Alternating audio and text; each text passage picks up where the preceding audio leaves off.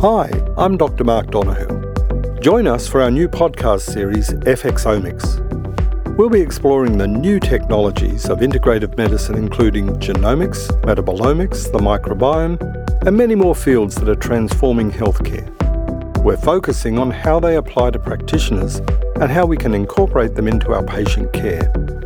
We aim to make these exciting and sometimes challenging fields relevant to you and your practice. Search for FXomics on your favourite podcast platform, and we look forward to your company.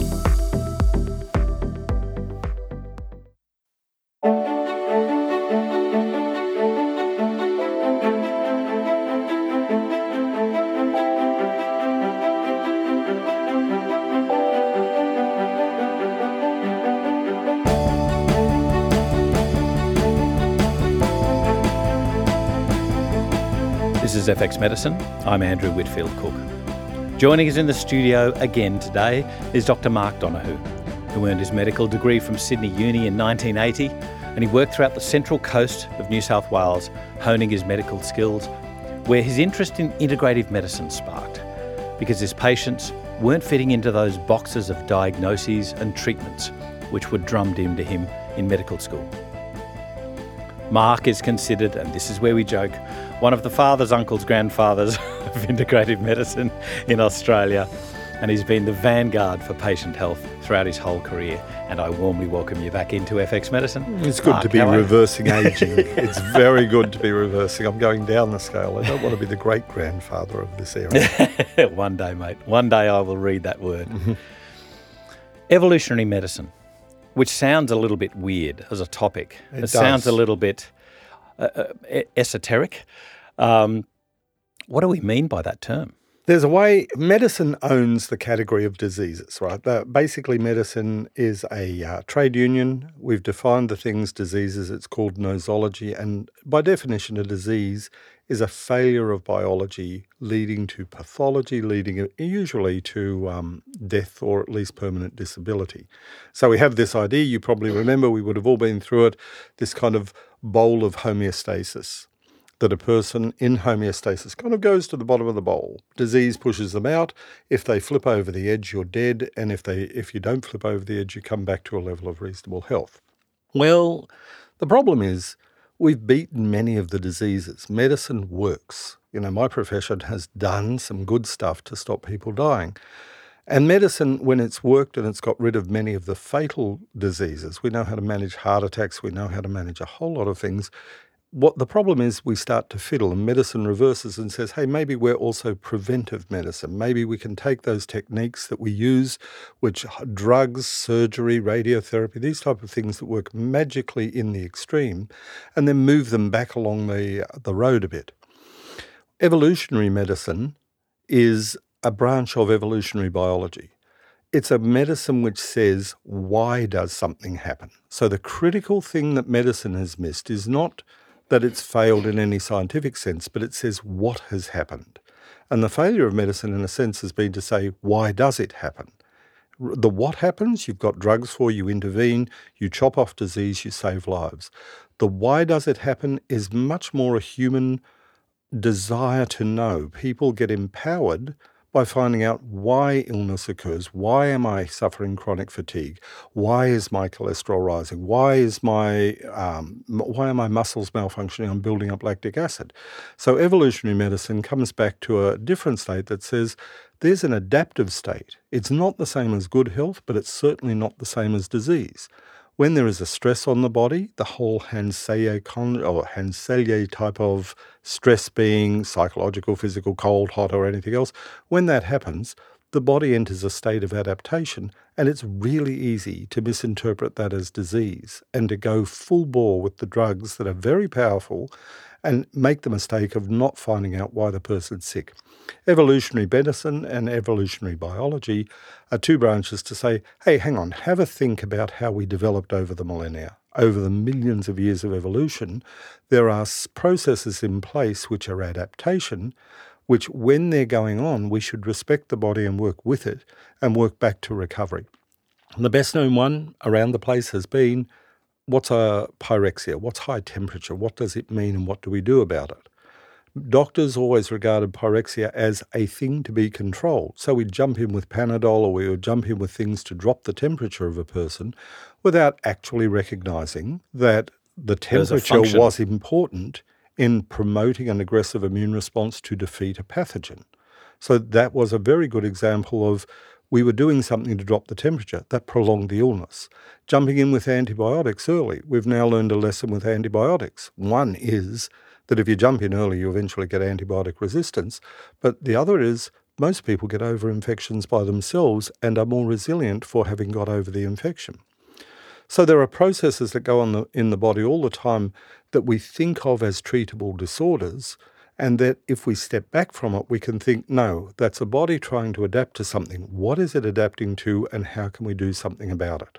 we talk about an adaptive response. Yes. But we also get maladaptive responses. And the perfect example is shock. Shock will try to save you to a point. Mm-hmm. It will close off the periphery to, uh, to um, ensure blood flow to the vital organs That's the right. brain, the heart, the viscera. Um, uh, so it will close down the peripheries. But there comes a point where it just goes to hell with it. And in fact, you get vasodilation. Yes. And it just says, I've tried. Yep. So you know, is that really a piecemeal last ditch attempt at saying, hey, listen, I can't. I can't um, starve the peripheries forever. I'm going to have to feed them, even though you're bleeding yeah. out that arm. So I have to do this vasodilatory response. Or is it just, a, oh, to hell with it, you're going to die anyway, so let's kill you quick? No, the, I think you're right. The body does make choices all the time of, is this sacrifice worth making? So there is always in adaptive responses. The, the thing to remember is you lose something along the way the heat stress response, the shock response, are all short term adaptations to get us through what could otherwise be a fatal outcome. And you're right, it's pushed to the very end, and at some point, biology says, ah, bug it anyway. It can't go any further, so there is no point dragging this on any further. Doctor's ideal intervention point is not when the shock first starts, but at the point where it starts to kind of move out of control. Yeah. So, in jobs as doctors of stopping dying that's a very, very good job to do. You can actually see the bodies that you save right on the spot. The interference of medicine going backwards into things that don't require that intervention. Like, for instance, seizures with temper- high temperatures. Yes. You know, very, very few ill effects unless there's a, an underlying disease there, like epilepsy. That's right. It only happens in children. The outcomes are universally pretty good, but we fear it. We call that it's horrible to watch. That's right, and and everybody Scary. feels that we should intervene. Everybody felt for hundred years there, nearly, or ne- yes, nearly hundred years, that antibiotics should be used all the time because how terrible is it to have infections that you could make shorter mm. without ever realizing that there was biological selection, and there was also host weakening. What we now understand with high antibiotic use is the immune system does need to be tested to be resilient the next time and the next time and the next time. And when we're running early with antibiotics, we're doing a maladaptive thing for that organism. It looks good in the short term, but in the long term, that child is likely to get more and more and more of those infections. And you can see this in the way that medicine has uh, been defining repeated or excessive uh, infections in children. It's now 24 infections per year. It used to be six.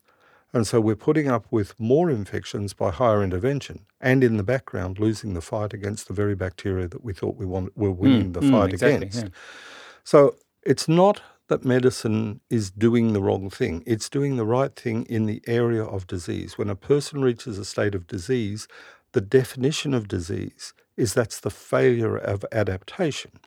What we are talking about is signs and symptoms that happen earlier. And when we try and extend medicine backwards, what we lose is the very high ratio of benefit to harm that happens in a disease state. A heart attack, you do not want to be thinking of evolutionary matters. You want to be doing something to save the person, bust the clot, to get the heart functioning again. Same with a stroke. So, this is not an argument against medicine. Medicine's job is to identify diseases, intervene as early as possible, break the nexus between that and deterioration. But the 90% of healthcare, what GPs see, what naturopaths see, what we see out in the general community, is not disease, it's an adaptation. Now, I come to this also, I've got to say, there has been an awakening in the area of chronic fatigue syndrome, where the genetic studies being done now keep saying the same thing. It's not one illness, It's a breakdown of a, a, kind of adaptive response which puts a person into a hibernating state that is really difficult to shift them mm-hmm. from. You apply the medical model and we give antidepressants works short term, longer term, people deteriorate further. You, we use antibiotics, we use all kinds of processes.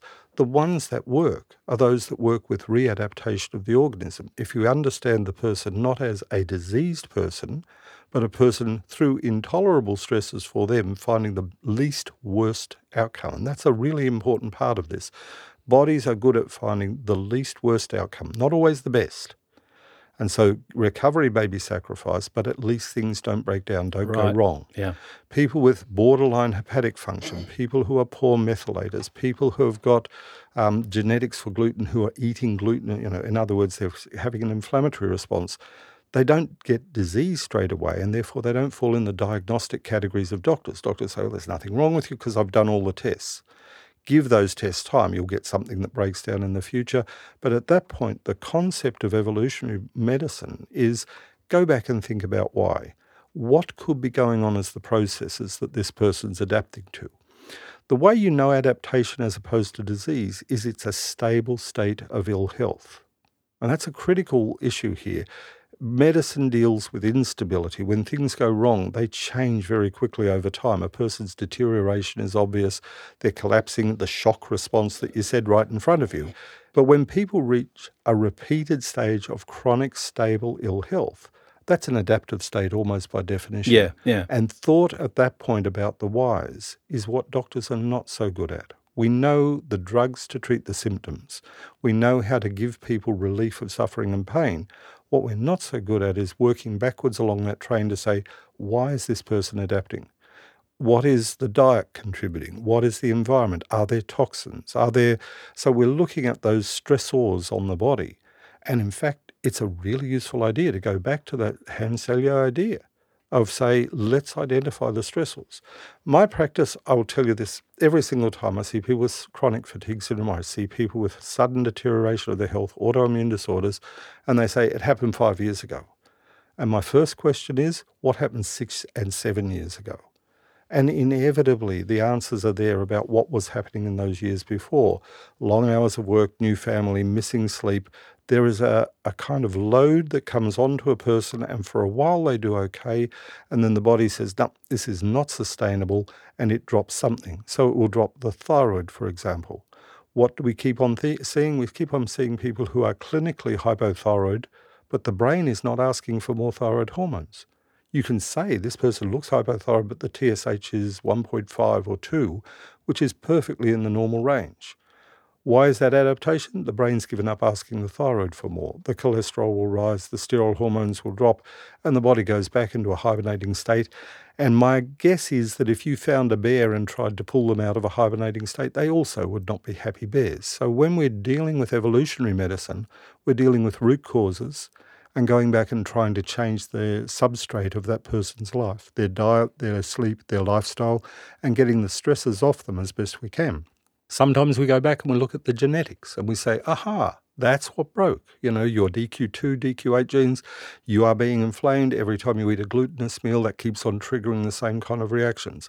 Those antibiotics that saved you from pneumonia five years ago, they're playing out now with a dysbiosis, which is becoming an inflammatory bowel kind of problem that we've got to go and beat. And so I, I think evolutionary medicine is fascinating because it's medicine coming back to ask why and having whole different answers to the answer to the question of what is the disease state and what's the right drug for it.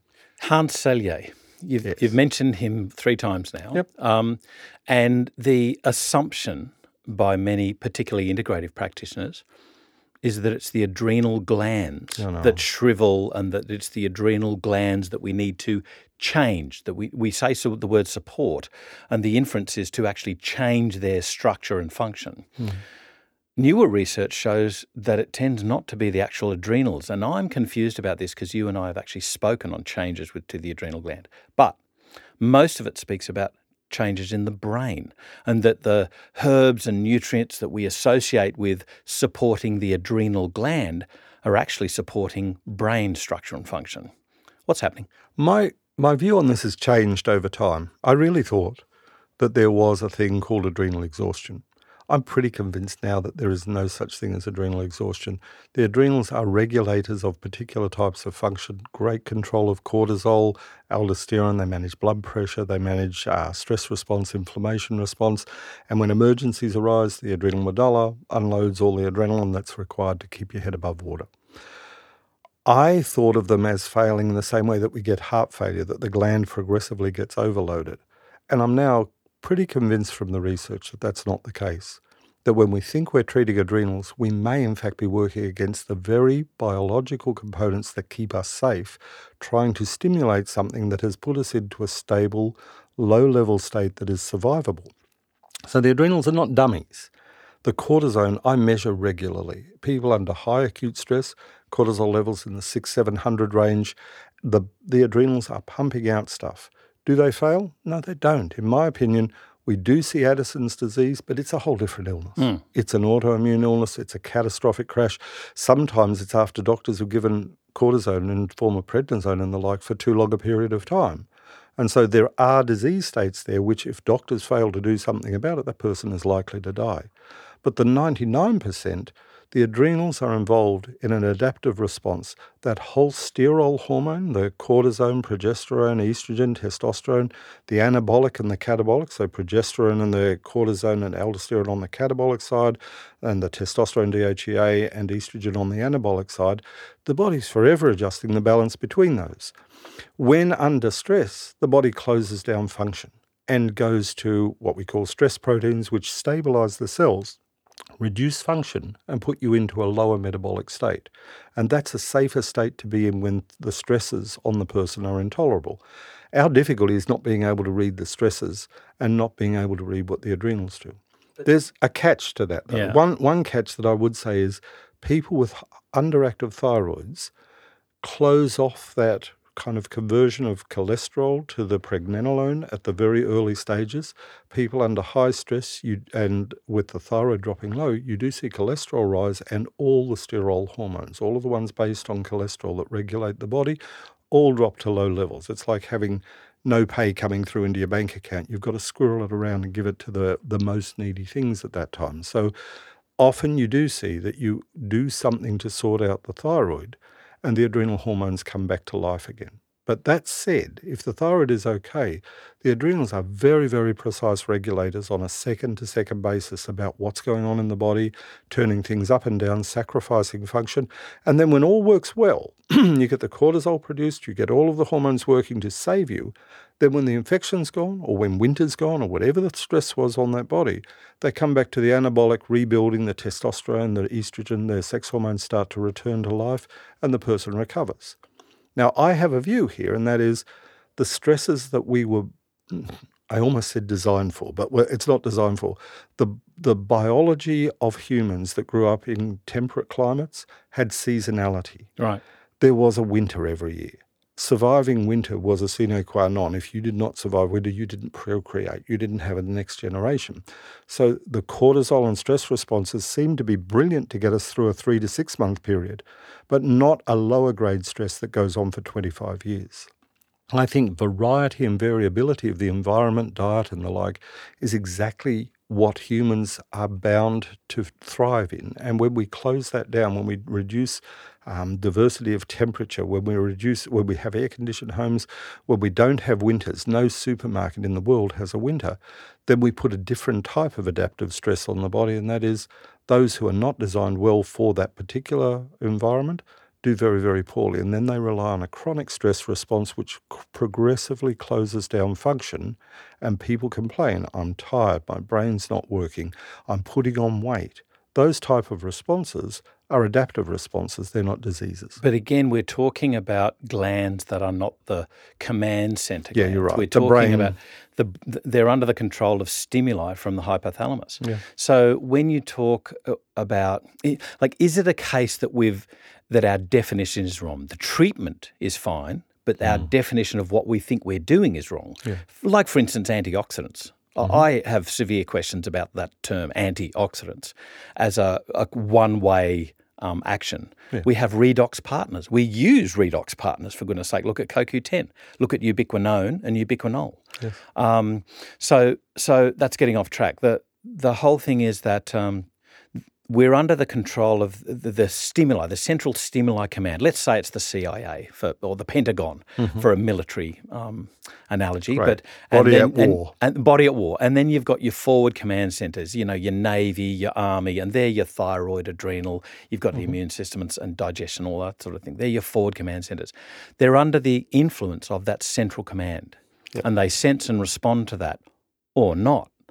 So, is the case that you say we're, you know, are we doing the wrong things by stimulating the adapt the, the adaptive response? Yes. Um, is it a case that we're not stimulating, that we're nourishing? If you're nourishing, then you're doing something right. You are reversing stresses. So things and like caffeine, is, yes, you know, things like caffeine is a stimulator, but things like soups and rest and sleep mm-hmm. and um, you know, a, a, a, tepid bath, tepid sponging, and, and that sort of thing? Are they more the nourishing types of actions? They may be. Uh, I I would step back. I think you're right. The regulator comes from the hypothalamus, or hypothalamus of the pituitary, hmm. and so the hypothalamus is a receiving center. What's going on out there in the body? A kind of regulator of incoming signals, aggregates them, says to the pituitary, mm, thyroid up a bit. Hey, give the adrenals a bit of a kick. They're just like they're falling behind, and that processing center in the brain can be disturbed. Psychological distress, lack of sleep. There are a lot of things that can change the ability of the hypothalamus to stimulate the pituitary to send out those messages to all the special forces out there even the insulin responses, those kind of messages that have to come out. If the brain is under stress, it will often say, stressful time, put together the kind of stress responses for the body, save up all your energy, put on weight, set the metabolic rate a little bit lower, change the heart around so that the demands are a little bit less, and sacrifice non essential function like short term memory and concentration and the things that people live their lives through. And so people who come to me will say, my memory is failing. I haven't got the strength. I haven't. I fatigue very easily. I look at my dog lying on the ground and think, hmm, only humans have an imagined other life that they could have. In biology, when something makes you stop and rest, you stop and rest. Humans don't do that. Humans go to work, they keep on doing the things that they're doing, they keep on buying from the supermarket, and it takes some significant deterioration before they turn up at a practitioner to say, here's the bits that are going wrong. So it would do us well to think like a brain, or to at least think like a hypothalamus, to be able to say, what are the inputs here? And that's where a lot of the pathology testing is worthwhile. You could do the pathology and say, okay, you've got gluten reactivity, you have got inflammatory processes going on. Of course, the body wants to extinguish those because if you can't win, and you certainly can't win the fight against gluten, there's no battle to be won there. Every time you eat it, you're getting another stimulus to the T cells and the regulatory cells. Then what's the best way? Turn the thermostat down. Just take it down to, you know, instead of the mixing my metaphors here, but instead of running at 12 volts, how about you run at 10, 11, or 9? We will then say, I'm suffering symptoms and I want to be more functional.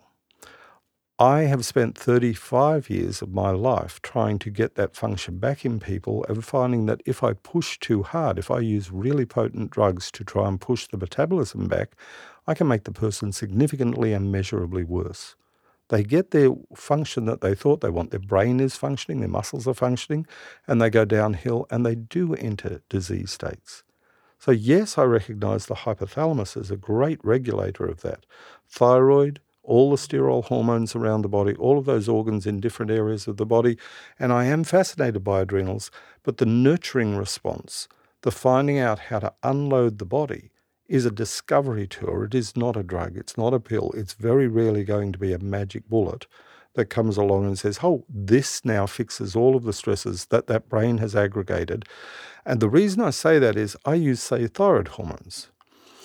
Yeah, I can give people five or six times the dose of thyroid hormones that would be needed for a person with no thyroid at all. And they still do not register a higher metabolic rate. Their pulse is still sitting there at 64 beats a minute. They've adapted to the thyroid hormone. I'm giving something, I'm thinking, if we could just pick up your metabolic rate, this would work well. No, the body produces reverse T3. It produces things that will blockade the uh, thyroid hormone receptors, and that makes the person safe Now, it's ridiculous because I think I should be able to do that. I'm a doctor, I know better than the body, but I don't. The body is regulating that to keep a low metabolic rate. And until I discover why it's doing that, I don't have a chance by just giving, say, thyroid hormones or adrenal hormones. You know, doctors love cortisol. We, with prednisone in the 70s, we called it vitamin P mm-hmm. because everybody got better on prednisone yeah. until everybody didn't. And that was another very good way of understanding yes, you can win these battles in the short term, but the price you pay in the long term is ridiculous. And, uh, and there was a whole movement with integrative medicine to use cortisol. I know. And it was like the, as you say, vitamin P, mm. um, thrown around like candy, irresponsibly, in my opinion, sometimes. And Dr. Um, Andrew Heyman made the very salient point about hang on, if you've got uh, a, an infection there, you're just covering it up. Yeah, That's all you're doing. So, what exactly, what benefit, what, what, what charity are you offering that patient?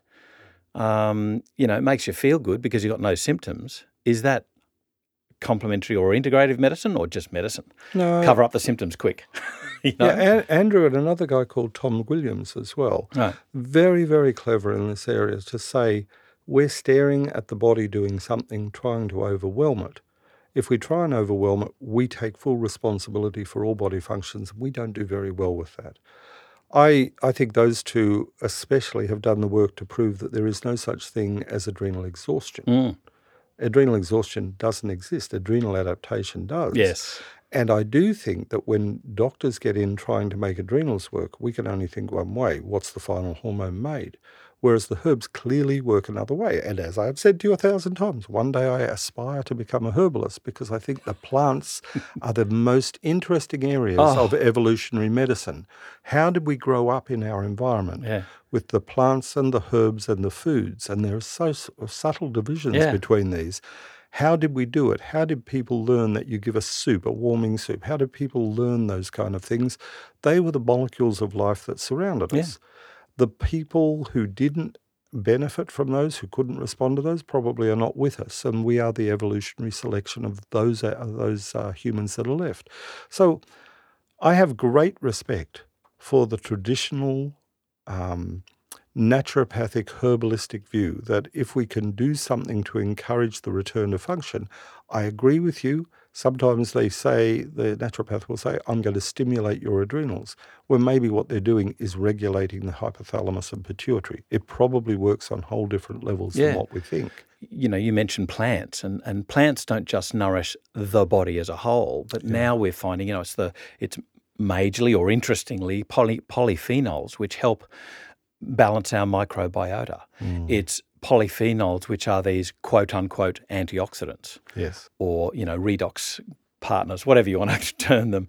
It's plants that in, in the form of herbs which nourish. We thought the adrenals, but mm. now we're finding the brain. Here we go, the ginsengs. Yes. You know, we, uh, so uh, I find the problem is the terms we use not the treatments we have. The terms we use and the conceptual frameworks yeah, we have. Yeah. Right? So medicine distorted think, yeah. a framework by being so powerful at the end of life and in disease states. We call our system a healthcare system for no good reason at all. It's a disease care system yeah. and it's a very good one. Yeah. But the term healthcare is not something that medicine has ever got any evidence to back it up. And in fact, you see this happening all the time. What's the evidence that diet, you know, positively affects outcomes? It's very difficult to do trials when you don't have a disease state that you can rely on. Why do we choose people who've already had a heart attack to test statins on? Because they're really going to be likely to get a second heart attack. What do we really want to know? How do you get the other six billion people in the world to not have heart attacks? So we do come back to that over and over. The, a lot of the antioxidants, the so called oxidants and antioxidants, are signaling molecules. Nitric oxide, signaling molecule. These are telling the body messages, stories that the brain and the hypothalamus are adapting to, way below our level of consciousness. But the one thing that we can all recognize that feeds into it is psychological and situational stress. Often we do not know the viral load that we carry. We don't know the metabolic loads that we carry. We don't know our poor responses to glucose or sugars in the diet. But what we can say is, my job stresses me, my partner stresses me, it's Valentine's Day and I haven't bought flowers or something like that. We can pick the points and we lay everything on that as though stress management or stress reduction is the only thing to do. And most of the patients that I see can pick the events that triggered something, but they were already close to the edge because that same event in another healthy person would do absolutely nothing at all. It would be a bounce back phenomenon. So, so I do go looking for what are the weak spots that a person brought to their life? Everybody has trapdoors. Some are poor methylators, some have got particular predisposition to autoimmune disorders, some people have got lousy immunology, low IgA, or something like that. Everybody brings weak points to life. There are no perfect humans. if you if you want CRISPRs, maybe there will be in the future, but it will still be a human chosen yeah, perfect human. Yeah. That's right. But we all bring our weak points, and if you're really lucky, life never exposes one of them. If you're born in northern China, you don't eat a lot of gluten. So you don't know that gluten reactivity and inflammation can trigger thyroids. The diseases that are responsible for, uh, that are consequent upon that just never appear. But if you're in southern China and you do have wheat, those same genes can be very, very difficult and cause inflammation out of control. Wheat's a whole podcast, but anyway, Wheat, it's not just one podcast. Hang on, wait, wait, wait, wait. we'll get we off will track. Leave that. So, is is one of the major sort of issues facing medicine orthodox medicine here that A, we've got the pressures of modern life facing people. They need to, as a pharmaceutical company, very successfully put on their cold medication, they need to soldier on. So people need to get back we also have this convenience, please help me with a pill mm. mental attitude of our Western society, rather than I will do the foundation. Can you help me snip off the edges mm. so that so that it's all you know a nice little package, and I and I get well. And medicine is also faced with that problem of there comes a time when you need to act. There comes mm. a time when you need to intercede and help somebody. Where and, is that point? And yeah, that that person is asking you for succour. And you need to say, How can I change that? So, a problem facing medicine is that you need to intercede in a way that you can measure change. And is that one of the foundationary issues of medicine? You can intercede you need to prove and still change. go looking for the causes, right? So, people with headaches, I have no problem with people having migraine management with triptans. I have no problem with symptomatic treatment of depression when people suffer depression. You need to be clear that these are not diseases, these are symptoms, and doing symptom management with a with the cognition that this is step one to get you feeling better and then we find out why the headache why the you know why the blood sugar is rising why the weight is going on if you leave it with the symptom management you are waiting for the next thing to break in that person's adaptive response. If you give symptom, if you give succor, as you said, if you give people relief, that also gives them a, re, a reduction of stress. The stress of pain is a real thing and it adds to that whole load. So I have no problem with using symptomatic treatments Doctors, naturopaths, everybody have their favourites. It doesn't matter where you go, herbs are used to relieve symptoms as well. It's the failure to go backwards one step further and say, why is there a headache? So there are people who have just fallen off horses, got their neck out, and with good management of the neck, their headaches will go. There are others who are getting migraines which are triggered by particular amines in the diet. Getting amines out of the diet is going to have a big impact on that person's headaches. So medicine's failure is not that it never thinks of it. It's that it thinks that symptom management and the person not turning up to your surgery is the same as a cure. And it's not. So people go to doctors over and over. And when I see them years later, I went to the doctor, I had the headaches over and over. Why did no one pick up that I had cervical spondylitis? Mm. And it's because the pain relievers worked. And then eventually the degenerative changes in the spine are sufficient that the pain relievers don't work. And then the doctor says, oh, you can't have any more of those because now you're getting bleeding from the stomach. And the cost of not paying attention to why the person was sick was always a problem. Yeah. The evolutionary medicine version of that is here's pain relief. Now let's find out why. Yeah. And so if that's the way doctors question. and practitioners are thinking, if they say we have powerful tools which use short term have got high levels of safety, and nearly all of those drugs used long term have got costs that we almost forget about. Mm. We put people on acid suppressant. It works for a couple of weeks. You can get a person to be really quite relieved, and then you get the problems of aspiration, increased respiratory infection, and progressively, the person who's had just a, a simple GORD is going to go on to develop other kinds of problems. Now we have the national, yeah, the uh, the National Health Prescribing Authority saying, please get people off these drugs. Is, isn't it interesting? I love this. It, love hate. Um, you know, I can still remember reading MIMS when when um, forgive me, I can't remember the generic of Zantac, um, ranitidine. Yes. When reni- ranitidine first hit the market, and it was a statement in MIMS should be used no longer than six to eight weeks. And yet, over time, this convenience, and this is where I get back to the patients are driving this. Yeah. Um, you know, I want a pill. Um, I don't want to change. I, I just want you to change me. Um, I want a pill. So, There is a strange aspect to this, though. People know they're not better, but they're not bad enough to keep seeing a doctor or Yeah. keep seeing anyone else. yeah. So when you ask people, yes, the doctor put me on antidepressants, which helped Mm. Enough for me to not go back to the doctor. Or they put me on pain relievers, which helped. Or they put me on ranitidine. Or, Or they a put me on, oh, yeah, or Nexium is a very, very popular one these Yeah, yeah. days. Very potent acid suppression. And of course they work. Why are drugs trialled? They're trialled to do a job. Yeah. But when you look at the long term for something like Nexium, you have to treat 24 people to get one benefit in the medium to long term. Yet every doctor will say, well, everybody gets benefit in the short term because it stops the acid Mm, production. But the cost of acid production stopping is poor digestion, dysbiosis. You get a whole cascade of events and you pay for that down the line. The doctor's failure to think about why would acid just suddenly become part of this? Why is there is there a dietary component to this? Is there another way of thinking about this? That's the failure.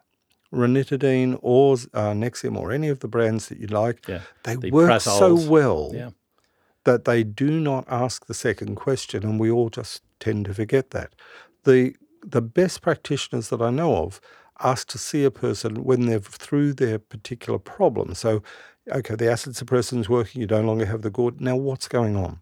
And if you ask that other question, you work your way down the dysbiosis. I get a chance to use stewed apple with probiotics and Saccharomyces. Every doctor will have, or every practitioner who thinks about it, will have their way of going that extra step to take the load off. What does that do? Three months later, person's never needing Nexium again in their whole life. You control the process by giving person a way back to a level of stable normality. And the brain's not a dummy. It does take time. The longer you've been sick, the more the brain almost fossilizes into this way of thinking that stress ain't going anywhere anytime soon. And so you put people on diets who've been sick with gastrointestinal post antibiotic stresses on the gut uh, for 10 years, it can take a whole year to get them better. You get kids that have just had a few courses of antibiotics and are starting to run into all these problems, and you find that three months of treatment and they are basically back on their way to normal health again. Okay, but then you've also got the issue of if a doctor decided to go outside of the accepted guidelines, the college guidelines mm-hmm. for disease, and instead chose to support the physiological reasons for the symptoms, Yes.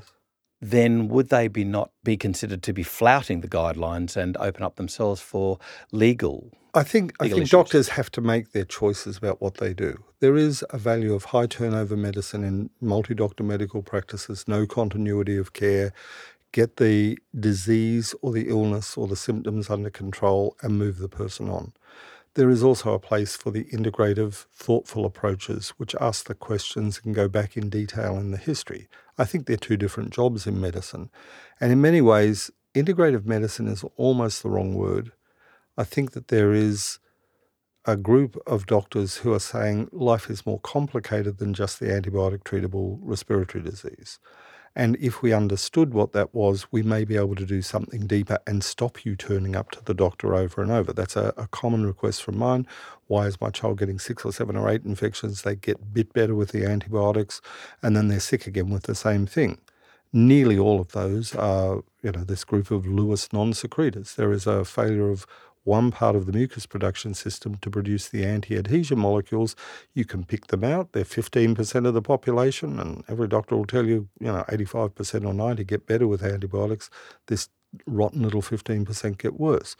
What is it about a Lewis non? You go back over that and you say, well, it's an anti adhesion thing. So the way to manage infection is, in fact, with probiotics, competing organisms that can adhere better than the pathogens that are there. The others do well with antibiotics, but eventually get a dysbiosis if you don't do anything about it. So I come back to examples like that. Yes, we have to do our medicine. Every integrative doctor, we have a first priority of being a doctor according to our training, doing the things that are evidence based for the care of our patients. I believe we have a second obligation, which is to ask the question why, and that opens up a bit of a hornet's nest for most doctors. It means time. It means paying attention to the history, finding out what happened the year or two before a person got became unwell, and not wasting time and effort and energy on people who are going to get themselves better if you do absolutely nothing. The College of GPs does not demand we drug treat particular things.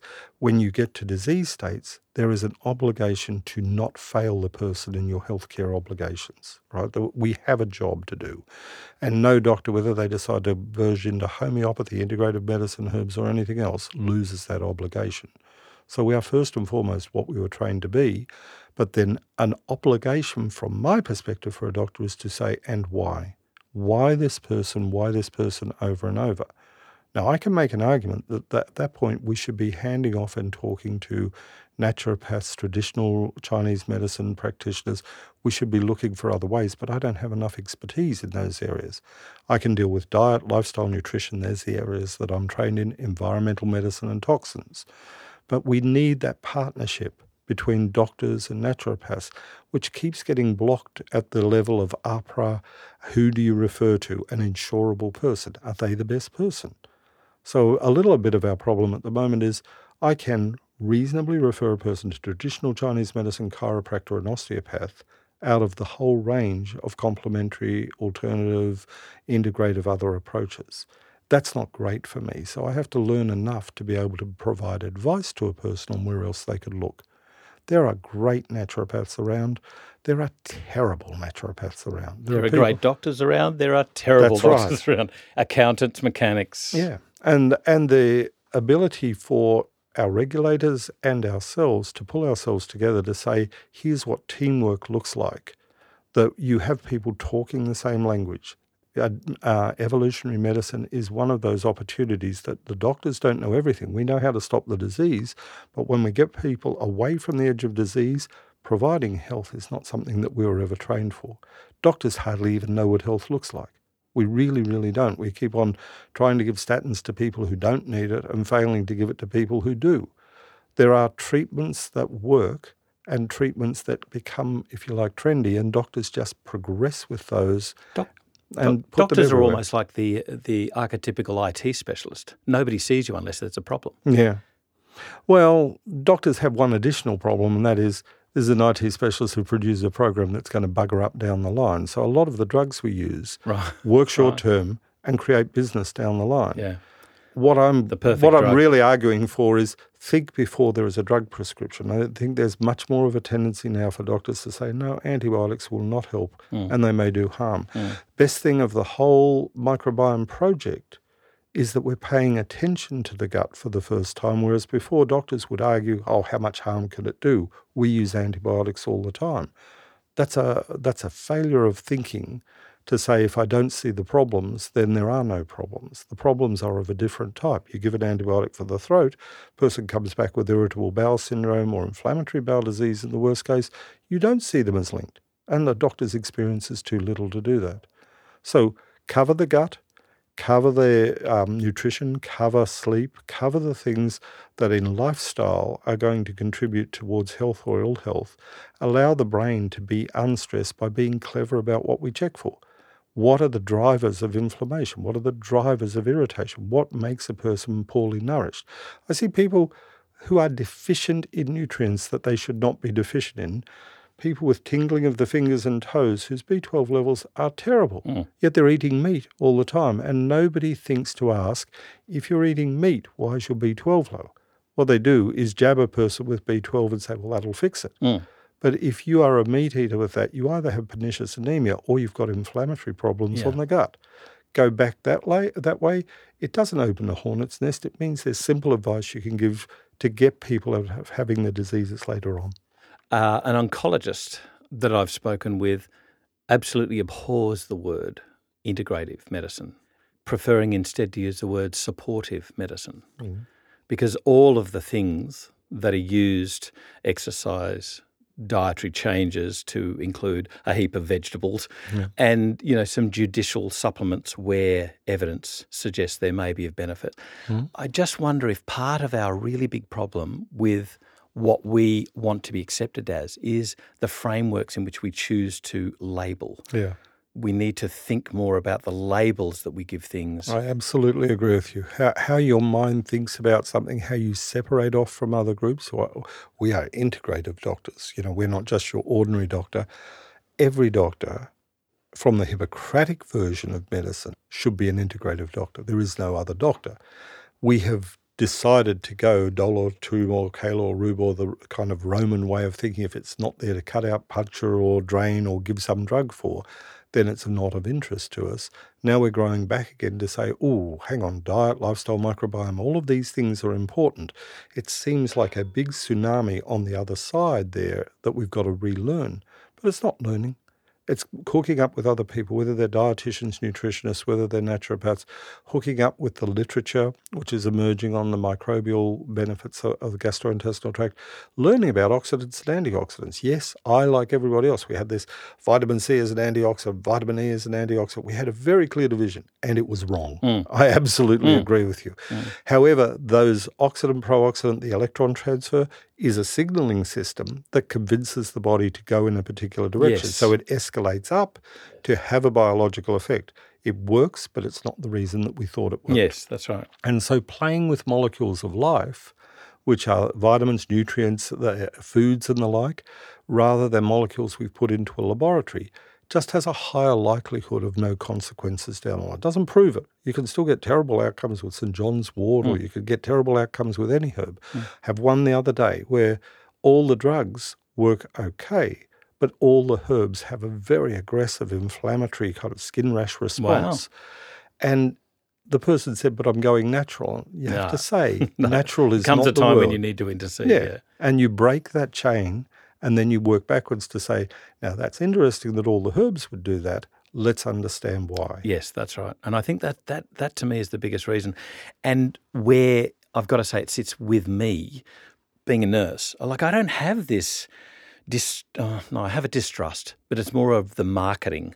Um, but I don't have this avoidance of the use of pharmacological therapies.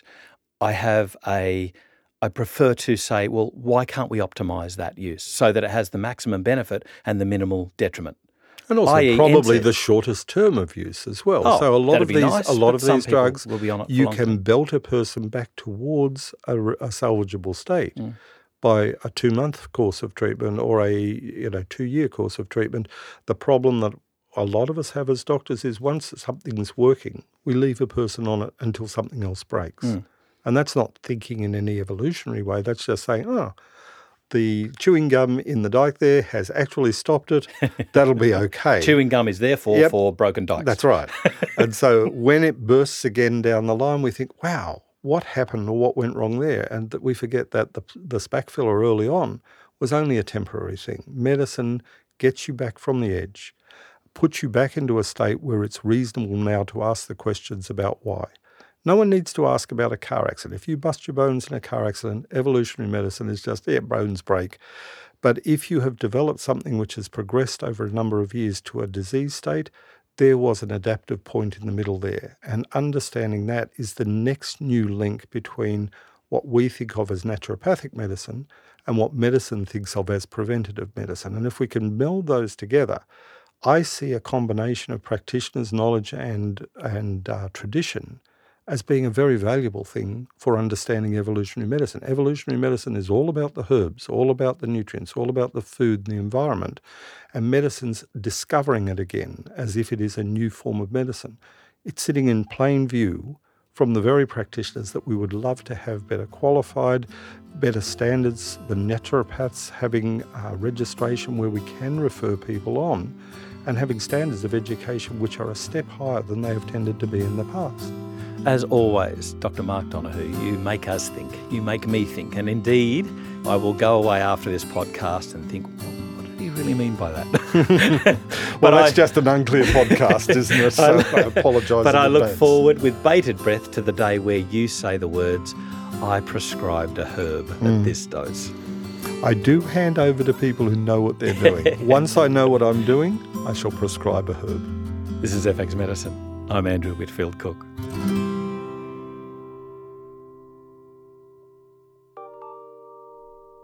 Just how big an issue is water damage to buildings in Australia, and what are the possible health issues from mould biotoxin exposure, like chronic inflammatory response syndrome or CIRS?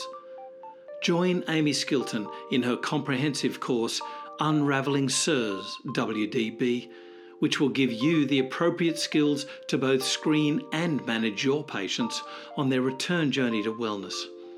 For more information and to register, please go to bioceuticals.com.au and click on the Education tab.